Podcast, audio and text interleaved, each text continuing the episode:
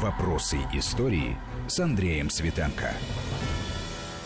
Здравствуйте. 75-летие битвы на Курской дуге. Лето 1943 года. Крупнейшее событие в истории Великой Отечественной войны, да и всей Второй мировой войны перелом в ходе войны. Обсудим это историческое событие вместе с Алексеем Исаевым. Алексей Валерьевич, приветствую вас. Кандидат исторических наук, военный историк, автор многих, большого количества книг, посвященных войне и в таком высоком, общем измерении, и частных.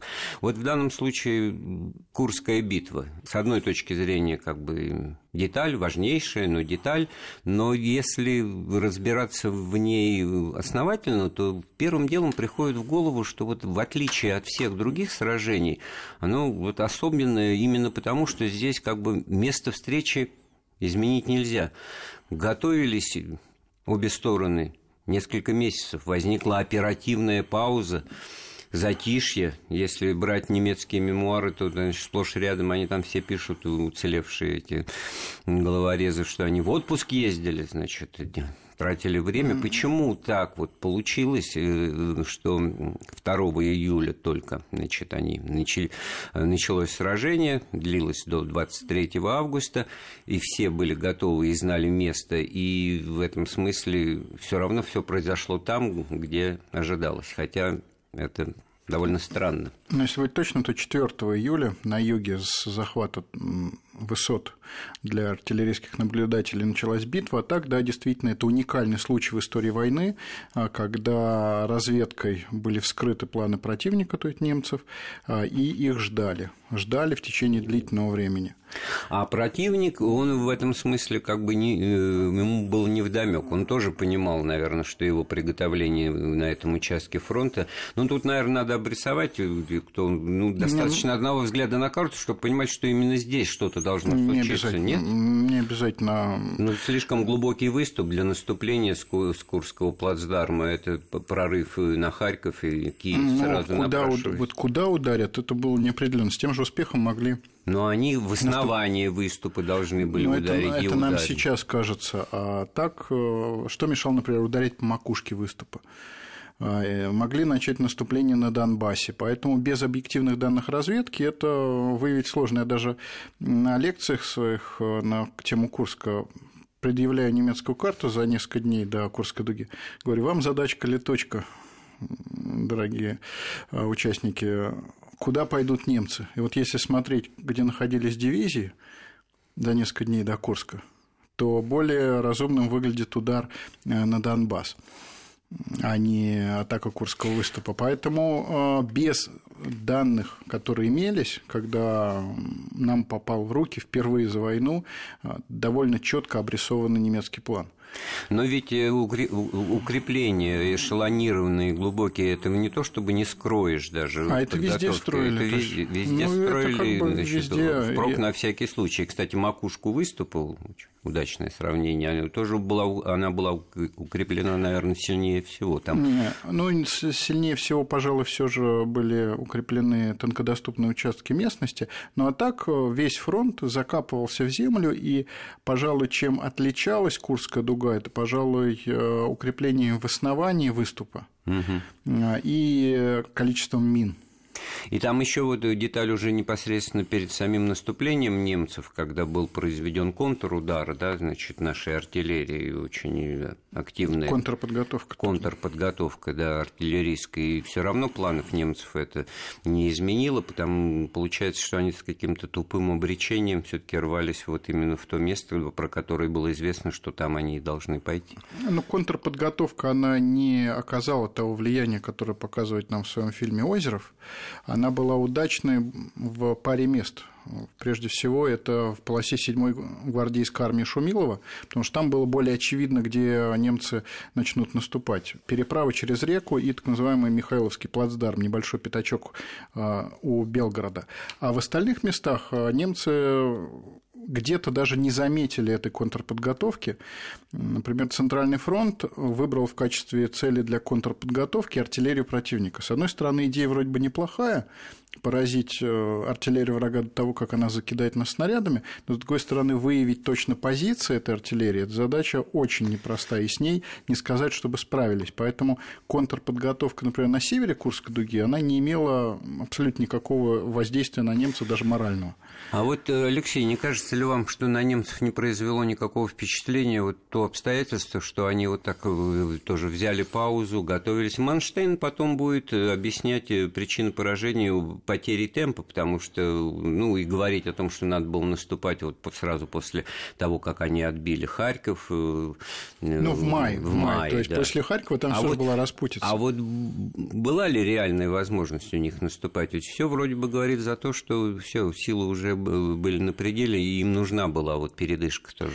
Да, это один из тех вопросов, о которых спорят историки, и а, Здесь факт заключается в том, что темп накопления сил Красной Армии был выше, чем у немцев. Поэтому, а, если сравнивать май и июль, то в мае объективная обстановка для немцев была более благоприятной. У них, да, у них бы не было никаких пантера Фердинандов, но с точки зрения более приземленных вещей, таких как э, артиллерия и активные штыки пехоты – обстановка для них более была благоприятной, а, вот это вот стремление модуля любой ценой оттянуть начало цитадели, оно сейчас считается ошибочно. Ну, вот эта операция у немцев называлась «Цитадель», они к ней готовились, вы упомянули «Пантеры», да, это дебют был, это танков по классификации, значит, немецкая, это Т-5, да, а Т-6 э, «Тигр», дебютировал все-таки там под Мугой на, под Ленинградом, это было еще зимой 42 -го года, но к чему я это говорю, значит, все-таки за месяц, за два из ничего не появляется, так сказать, новый танковый кулак, а у них именно как-то так получилось, что крупные соединения, ну, танковые батальоны тяжелых танков, они как раз за эти два месяца оперативной паузы смогли подготовить, так получается? Они смогли подготовить батальоны «Пантер» и «Фердинандов». То есть э, два батальона «Пантер», включая управление 200 машин, и два батальона истребителей э, танков «Фердинанд» – это 90 машин. И действительно, они были готовы в последние недели перед э, операцией. А, например, тигриные батальоны и тигриные роты в эсэсовских соединениях они, уже были. они уже были. Они уже э, участвовали в бою, тот же там 503 батальон, он еще он к Сталинграду, вот к Сталинграду он не успел к деблокированию, ну, да, а вот в тут... начале 43 -го года вовсю участвовал в бою уже. У них э, насыщенность на уровне там роты батальона была большая, поэтому тут сравнивать надо не по названиям. Это штаты, да, это, да, штаты это тем более по-немецки это не батальон, а тайлинг, то есть да. такое Вот, но у нас э, в этот момент уже формировали, были сформированы танковые армии. Это... Ну, строго говоря, танковые армии в Германии появились в октябре 1941 года, когда в танковую армию переименовали танковую группу Гудериана, а в январе 1942 переименовали в танковую армию, соответственно, третью и четвертую танковую группы. А потом еще и Клей за ним последовал. Но это было название не должно вводить в заблуждение эквивалент э, германской танковой армии у нас был бы танковый фронт. У нас такого не практиковали, хотя некоторые фронты можно было назвать танковыми фронтами. А наша танковая армия – это примерно эквивалент немецкого танкового корпуса по своей организационной структуре, возможностям. Ну, это просто такая вот как бы терминологическая ну, да, так, разница. чтобы не смущало вот в разговоре о битве танковой под Прохоровкой, что с нашей стороны Танковая действует армия, армия, армия да, а там корпус. Да, да по численности они были сопоставимы. Сопоставимы. Прохоровка – это как раз вот днями годовщины 75-летия, наверное, для многих это именно этим сражением Курская дуга и запомнилось, но само по себе вот это встречное танковое сотен машин, значит, столкновение, оно, наверное, все таки никем не было заложено в программу действия. Это, это была случайность. Да, это был парадокс. Причем первый парадокс заключался в том, что немцы заранее планировали, что они именно примерно в этих местах встретят э, советские танковые резервы и их перебьют. Но на утро 12 июля они считали, что все танковые резервы Красной Армии уже против них в бой введены, и вот этот вот план, который готовился еще весной, он уже не актуален. И тут внезапно на них выкатывается целая танковая армия. Это Ротмистрова, да? Да, танковая армия Ротмистрова. И вот э, парадокс э, заключался как раз в том, что, с одной стороны, готовились в этом месте встретить советский резерв, с другой стороны, конкретную дату уже не собирались. А, и встречное танковое сражение это сейчас все же не подтверждается. Это такая версия, которая имела место в советский период о том, что было именно встречное сражение. Сейчас документы точно свидетельствуют о том, что стороны немцев это была оборона, на всякий случай они заняли оборону. Э, на Именно на танкоопасном направлении, которые вот... Не, э, ну, они не, его как не выделяли, это просто а... была оборона на всякий случай. Э, если бы их сосед Лейбштандарта, Тутункоп, мертвая голова, продвинулся в излучине Псела, Лейбштандарт бы пошел наступать. А так он просто сидел и ждал, когда ему, что называется, прикроют фланг в излучине Псела, и, э, естественно, общее правило, которое и в вермахте, и в Красной Армии было, если остановился, окапывайся. Вот э, остановились, окапывались. И тогда вот э, становится, наверное, более понятным та сложная ситуация, в которую попал генерал Ротмистров, потому что э, потом приехала комиссия вроде как его наказывать, да, да, комиссия Маленкова, вот да, было разбирательство Маленкова. Маленкова. А в результате пришли к выводу, что надо наградить. Вот давайте про это. Ну, как э, сказать, я не могу сказать, что прям вот наградить, потому что наградить-то, в общем, Нет, было, что, да, это, ситуация была такова, что за 10 часов свежая танковая армия с иголочки что называется, укомплектованная нашим героическим тылом, была половинена. Это, естественно, восторга не вызвало нигде, включая Кремль. И суть Но отсюда и комиссия из Кремля. Да, да, комиссия приехала из Москвы в главе с Маленко, причем это не первый раз приезжала комиссия. Раньше посылали Мехлиса, но Мехлис он имел привычку всех направо-налево под суд отдавать, под трибунал, под расстрел, так кем воевать будет. Поэтому отправляли более спокойного, выдержанного человека Маленкова. Он под Сталинград ездил в 1942 году осенью, вот была под Прохоров. То есть это и не единственная его комиссия. И Крым он разбирал, так что то, что случилось под Прохоровкой, стало поводом для разбирательства. И по итогам человек, который нес ответственность как принимающий решение за этот контрудар Василевский, он был отправлен на Донбасс, а Жуков буквально следующим днем, утром 13 июля, направляется на Воронежский фронт – чтобы знакомиться с ситуацией. Ну и в дальнейшем Жуков стал представителем Ставки, который координировал действия фронтов на контрнаступление румянцев. Алексей, вот вы сказали э, по результатам, по итогам, а как бы вы сформулировали вот кратко вот итоги этого вот спонтанного сражения? Ну, оно не спонтанно, оно как mm. раз готовилось в течение нескольких дней, но по состоянию на 12 июля обстановка уже не благоприятствовала этого контрудару. То есть то, что задумал Ватутин, и то, что реализовывалось на практике, оно было все же, ну, не небо и земля, но сильно отличалось. И э, требовалось либо радикально перекроить весь план контрудара, я бы так сказал, что шансы пятой гвардейской танковой армии нанести немцам решительное поражение, да, они были, но для этого надо было ее вводить для контрудара на другом направлении. И против 48-го корпуса немецкого, а не против эсэсовцев.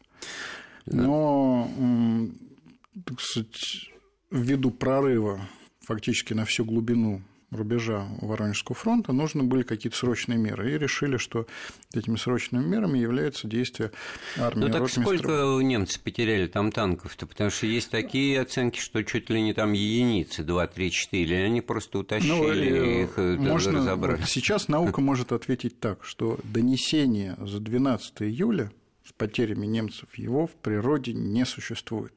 Его просто нет нигде оно не найдено. Поэтому можно вычислять эти потери путем а, экстраполируя так, да, так сказать, вычитая да. состояние на разные дни. Вот за какие-то другие дни оно есть. Вот конкретно за Прохоровку его в природе не существует. Вот донесение, на котором машин, машинка напечатана, что столько-то потеряли людей, столько-то техники. Поэтому э, всегда имеет место экстраполяция. Точное донесение имеется по потерям 5-й гвардейской танковой армии. Что, продолжим э, разговор через пару минут. Напоминаю, у нас в гостях военный историк Алексей Исаев. Вопросы истории. Вопросы истории с Андреем Светенко. Мы вновь в студии Вести ФМ. У микрофона Андрей Светенко. Мой гость сегодня Алексей Валерьевич Исаев, известный военный историк, кандидат исторических наук. Мы вспоминаем битву на Курской дуге, 75-летие который отмечается летом этого года. Так вот, лето жаркое 43 -го года, место встречи изменить нельзя, готовились, оборона глубоко эшелонированная, немцы со своими планами, э, как бы с упертостью непонятной, задним числом в некоторой степени, значит, именно продвигаются туда, где их ждут.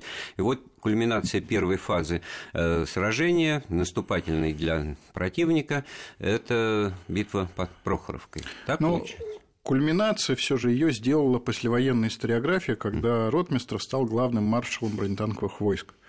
И, естественно, каждый э, военачальник, который выдвигался на определенную, так сказать, высокую должность, он, сражения, в которых он участвовал, он, как человек, чисто по человеческое качество, он считал их самыми важными. Точно так же, как при незабвенном Леониде Ильиче, ну, да. огромное значение малая приобрела земля. малая земля. При всем уважительном отношении к этой операции я скажу так, что кульминацией сражения Прохоровка может быть с большой натяжкой ввиду того, что до этого были такие ключевые события, как оборона Черкасского, Белгородский волнолом в первые дни сражения, а, сражение в Соборовском поле на Северном Фасе, Панери на Северном Фасе. И вот эти все события, и в том числе, кстати говоря, события 12 июля 1943 года, контрудар корпусов Кравченко и Буркова в полосе соседней, там, 6-й э, гвардейской первой танковой армии, они сыграли большую роль, чем Прохоровка. Потому что Прохоровки ждали решительного результата. Ударили, немцы побежали, посыпались. Побежали, посыпались, не получилось. Но это означает, что на судьбу сражения повлияли другие То есть, события. если, насколько, насколько я не ошибаюсь, э, значит, говорить надо больше о Рокоссовском и со стороны немцев о Клюге, да? А, не совсем так. Все же Ватутин и его Воронежский фронт, против него пришлось больше сил. Больше, больше сил удара досталось ему. Полторы тысячи танков достались ему, Тысяча Рокоссовскому. Вот, э, ну, не, будем говорить, недоброжелатели, они э, язвили, что у него благодаря, так сказать, связям, они же, он же был в свойстве с Василевским, да, они были женаты. Нет, он Нет? как бы как раз Ватутину, вот Ватутину ему досталось всего меньше. А, вот есть точка зрения, что наоборот ему досталось всего больше по сравнению даже Нет, с Если даже вот читать приказы, как э, Ватутин вел, он там отдельные полки там двигал, еще что-то, а Рокоссовский оперировал там сразу артиллерийскими бригадами, например, туда-сюда двигал. У, него, у Рокоссовского сил было банально больше. И ситуация у него была более в целом благоприятная для отражения удара, поэтому он справился лучше. При этом э, надо сказать, что если у Ватутина все началось с Черкасского, то есть очень прочная оборона 67-й гвардейской стрелковой дивизии Баксова, который встал стеной и встал стеной перед толпой в 300 танков э, дивизии Великой Германии. И рядом Белгородский волнолом, дивизия Морозова, которая разорвала локтевую связь между армейской группой Кемпф и 4-й танковой армией. А у Ватутина все началось с такого, я бы сказал, местами блистательного дебюта. А у Рокоссовского все началось с того, что у него 15-я стрелковая дивизия Джангава посыпалась, и в фронте образовалась брешь, которую надо было срочно затыкать. Вот первый день операции на Северном фасе – это прорыв 15-й стрелковой дивизии, дивизия худшая по боевой подготовке. Потом говорили, ну, чем мы ее туда поставили, но это уже были, как говорится, разговоры на лестнице. Фактом было то, что была брешь. Ее надо было затыкать. Алексей, а немножко вот э, не то чтобы о другом, а есть всегда интересны какие-то неожиданные детали, малоизвестные, радиоуправляемые минные поля, какие-то роботы-танкетки у немцев с нашей стороны тоже. Вот это вот э, какие-то инновационные ну вещи. Ну, да, да, да то есть это, это, этим битва тоже характерна. Эта битва была характерна, но вот это вот, что называется, высокотехнологичное разминирование роботами-танкетками было предотвращено э, советской артиллерией поскольку очень мощный огонь артиллерии, прикрывавший минные поля, по существу воспретил работу саперов немецких, в том числе и с помощью вот этих роботов-танкеток. Там проблема была в том, что они не обозначили пробитые собой прорывы, и немецкие Фердинанд поехали и стали подрываться. Поэтому вот эти вот э, высокие технологии, они немцам, прямо скажем, не помогли. Хотя это была там идея интересная, но идея, она не была для Курска дебютной. Вот эти вот танкетки, роботы-танкетки, они использовались еще в штурме Севастополя в, июле, в июне, mm. июля 42 -го года. Поэтому дебют состоялся их раньше. Под Курском это был такой, как говорится, э, попытка закрепить пройденная, не слишком удачная. Вот второй танковый корпус СС Хаусер, да, им да. командовал, куда, откуда, где он в составе каких э, войск он там присутствовал и куда он э, судя по описанию некоторых немецких генералов, он куда-то делся, пропал, а советское командование этого якобы сразу не заметило, заметило только спустя несколько дней и начало докладывать, что вот разгромлены эти силы. Ну, это, естественно, было большое преувеличение. А реально второй танковый корпус СС после Прохоровки, потому что противником Ротмистрова на Прохоровском поле была дивизия из корпуса Хаусера. Корпус вывели э, действительно из боя, и куда его отправили? На Донбасс поскольку там была вскрыта ну, подготовка советского наступления, которое действительно началось тоже примерно на днях 75 лет назад, 17 июля 1943 года. Начался прорыв Милсфронта, и, собственно, кровопускание эсэсовцев на Милсфронте, оно превосходило таковое на Прохоровке количество людей и техник, которые они угробили на Миусе, оно так раза в полтора-в два превосходит результат Прохоровки. А вот эта вот версия ну, усиленно распространяющаяся о том, что вот э, битва на Курской дуге единственный э, на тот момент э, первый случай, когда Гитлер приказал снять войска с Восточного фронта, перебросить их на Западный, а причина начала высадки союзников наших, англоамериканцев, в Сицилии.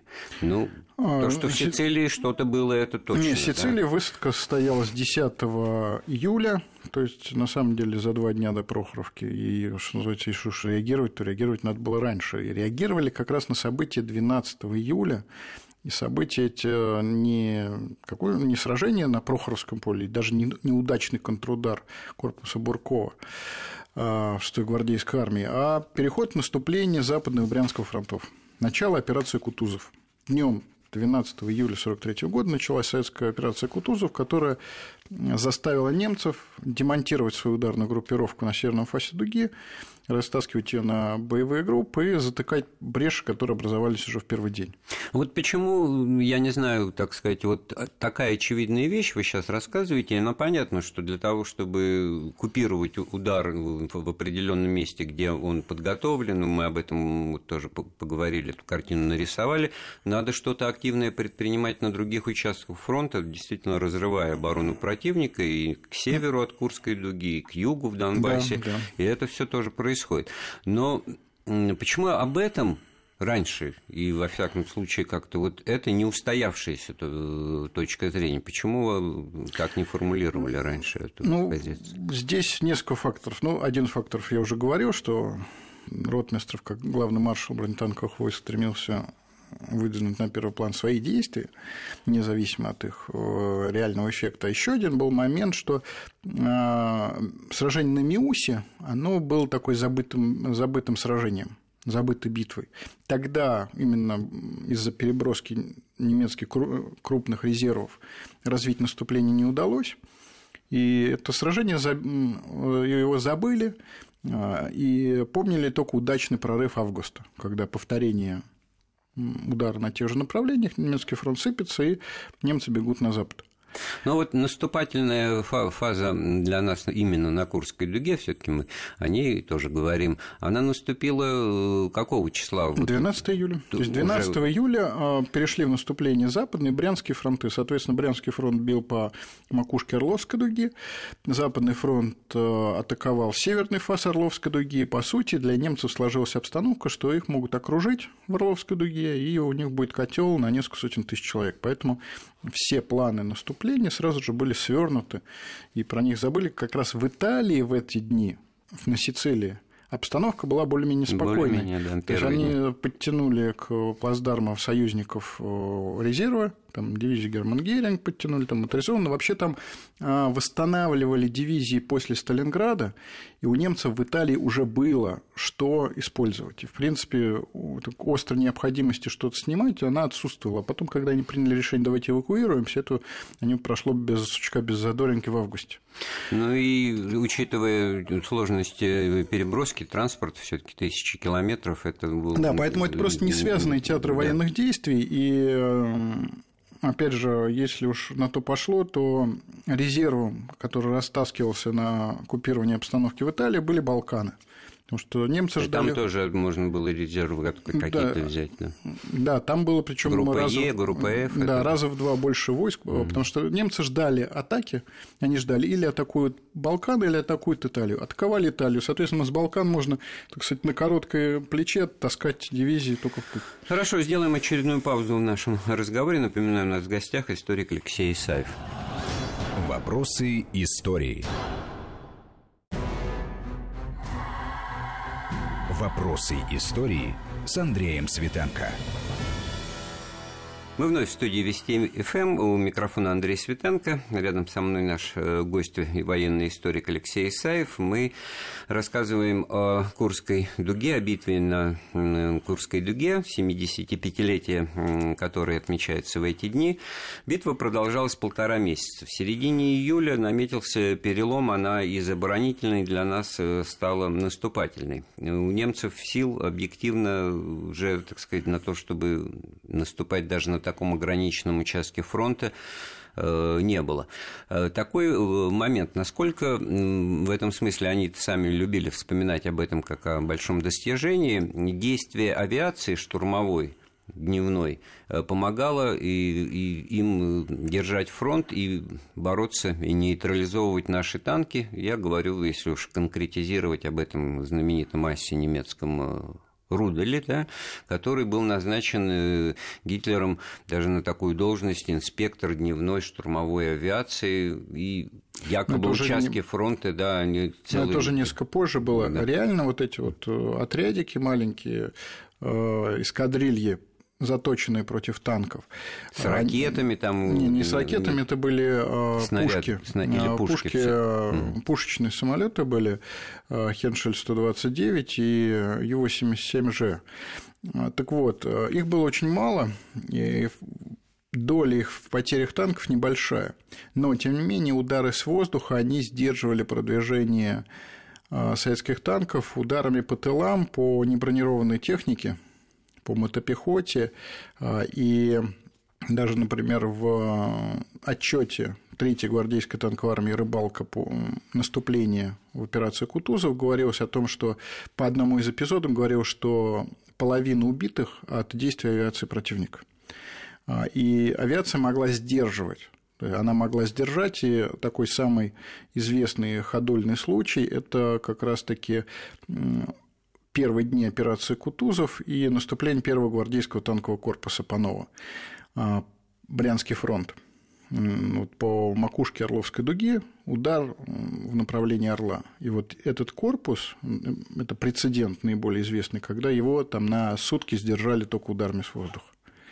Это вот, да, это было, это использовалось, поскольку завоевать господство в воздухе удалось все же позже, когда у нас говорят, что... Вот, это мой, вы опередили мой вопрос, потому что ну, воздушной армии кажется, что уже к лету 43-го тут перелом в войне в небе-то произошел, и немцы, так сказать, либо охотились отдельно взятыми эскадрильями, там, мессершмиттов, там люди типа Эриха Хартмана, там какие-то баснословные цифры сбитых этих советских самолетов.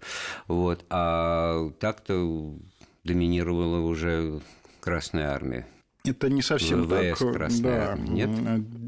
Как раз-таки сила немцев, она была в тот момент совсем не в там, каких-то асах единичных, которые сколько там набирали себе полосочек на киле, а использование оперативной авиации маневрирование между различными участками, организационная структура у немцев она была более совершенной, позволяла массировать авиацию.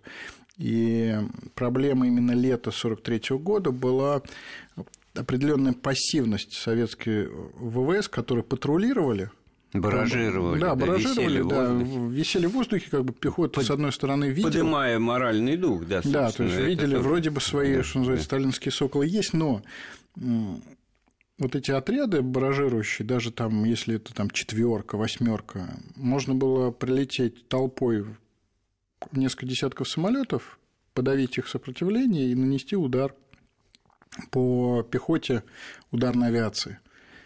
Поэтому именно на Курской дуге вот эта вот пассивная тактика, она показала свою, ну не то что несостоятельность, но свои явные слабые стороны. Поэтому, несмотря на огромную роль, которую авиация стала играть в сражениях, то есть советская авиация, она к тому моменту, что называется, встала с колен и активно использовалась на самых разных направлениях. И в обороне, и в наступлении. Но, тем не менее, серьезные недостатки в первую очередь, пассивность действия, они сказывалась, негативно сказывалось на их результатах и то, что немцы могли использовать ударную авиацию для прокладывания дороги своей пехоте или для сдерживания тех же вот танковых соединений того же там корпуса Панова в первые дни Кутузова. Алексей, вот э, немцы, особенно немецкие генералы, они задним числом, те, кто смог написать потом воспоминания, они э, каждый раз во всем обвиняли Гитлера в очередном поражении, там, начиная от этого вот стояния в июле 1941 года, так сказать, утраты темпа, потом, значит, битве под Москвой, под Сталинградом-то уж особенно, что вовремя не был дан приказ об отступлении. Здесь что-то вот по отношению... Здесь вот как раз есть прекрасный пример о том, что германские генералы сами себе копали могилу. Манштейн, план операции на южном фасе Курской дуги. Ему дали очень мощную танковую группировку. Что сделал с ней Эрих фон Манштейн? Он выстроил ее в одну линию, плечом к плечу, без резервов. Он вообще не заложил никаких резервов нигде. Ни в эсэсовском корпусе, ни в 48-м корпусе, где была Великая Германия и 200 «Пантер». Это Кемф, да? Не-не, это... Кемф – это армейская группа. А. 48-м корпусом командовал Кнабельсдорф. А, так вот, да. угу. нигде не было заложено резервов. Ни одной дивизии не было не задействованной вот в этом ударе плечом к плечу. А Хотя... чем вы объясняете такую это детскую ошибку? Это не, это не детская, это системная ошибка Манштейна. Он раз за разом ее повторял и в декабре 1941 года под Севастополем, и в июне 1942 года под Севастополем, и в июле 1943 года на Курске. Другой вопрос, что под Севастополем это с трудом пролезало, а под Курском пролезать перестало, потому что произошла такая ситуация, что застревает Великая Германия перед Черкасским, перед гвардейцами Баксова, сосед продвигается успешнее, а резерва, чтобы развить успех и обойти тоже Черкасское, нету. Михайловский плацдарм. Артиллерия контрподготовка и действиями устроит избиение 6-й танковой дивизии немецкой, заставляет ее эвакуировать этот плацдарм, а, ее не знают, что с ней делать, вовремя ее не используют для развития успеха эсэсовцев, и, по сути, план начал сыпаться с первых дней. Кто в этом виноват? Манштейну стоит поискать виновника в зеркале. Разумеется, виновник номер один, виновник, опять же, в кавычках, это Красная Армия. Ну, понятно. Да, а второй виновник – это человек, который отражался у Эриха Манштейна в зеркале. Его Гитлер не заставлял наступать без резервов. Ну хорошо, а вот все-таки последние недели, ну и, строго говоря, начиная с середины июля и до 20-х чисел августа, немцы вели уже оборонительные бои, держались и мысли отходить и какую-то новую линию обороны занимать, я не знаю, там в районе Конотопа там, или, или вообще не, ну откатиться к Днепру. Да. Да. Это, это все было. То есть э, арьергардные какие-то бои, основные части уже отходили. Они не, все равно в мешок попали-то под Конотопом. Не, ну это, это как бы тактического значения мешок. Реально план окружить и разгромить э, Орловскую дугу, он все же не реализовался. Был план ударами с севера, с юга срезать Орловский выступ, окружить э, германский 9 и 2 танковой армии, несколько сотен тысяч человек, устроить немцам большой котел э, и образовать гигантскую брешь во фронте. Вот этот план не реализовался. Э, его стремились выполнить, но все же в условиях лета, опять же, в том же, то, что господство в воздухе не было завоевано, и целый ряд других факторов. А лето в данном случае в чем Ну, активность да? авиации. Вот mm. опять же, возьмем тот же корпус Панова. Как он назывался в ноябре 1942 года? Это был 26-й танковый корпус, участвовавший в операции «Уран». Вот он несся по донским степям, по, снега, по, под снегопадом, по снегу, да. да. И никакие штуки и хеншели ему не мешали. Тацинская, а он... да, или какой Не, нет, Тацинская – это другой корпус Баданова. А, Баданова. Это 25-й корпус, а это 26-й. И он доехал до Калача, что называется, будучи нетронутым авиацией. А тут на второй день его начали утюжить так, что мало не показалось никому и говорили о том, что мы людей там по лесам собираем, потому что люди местами даже как бы деморализованы от того, что по ним как начали выкатывать сотни вылетов в день.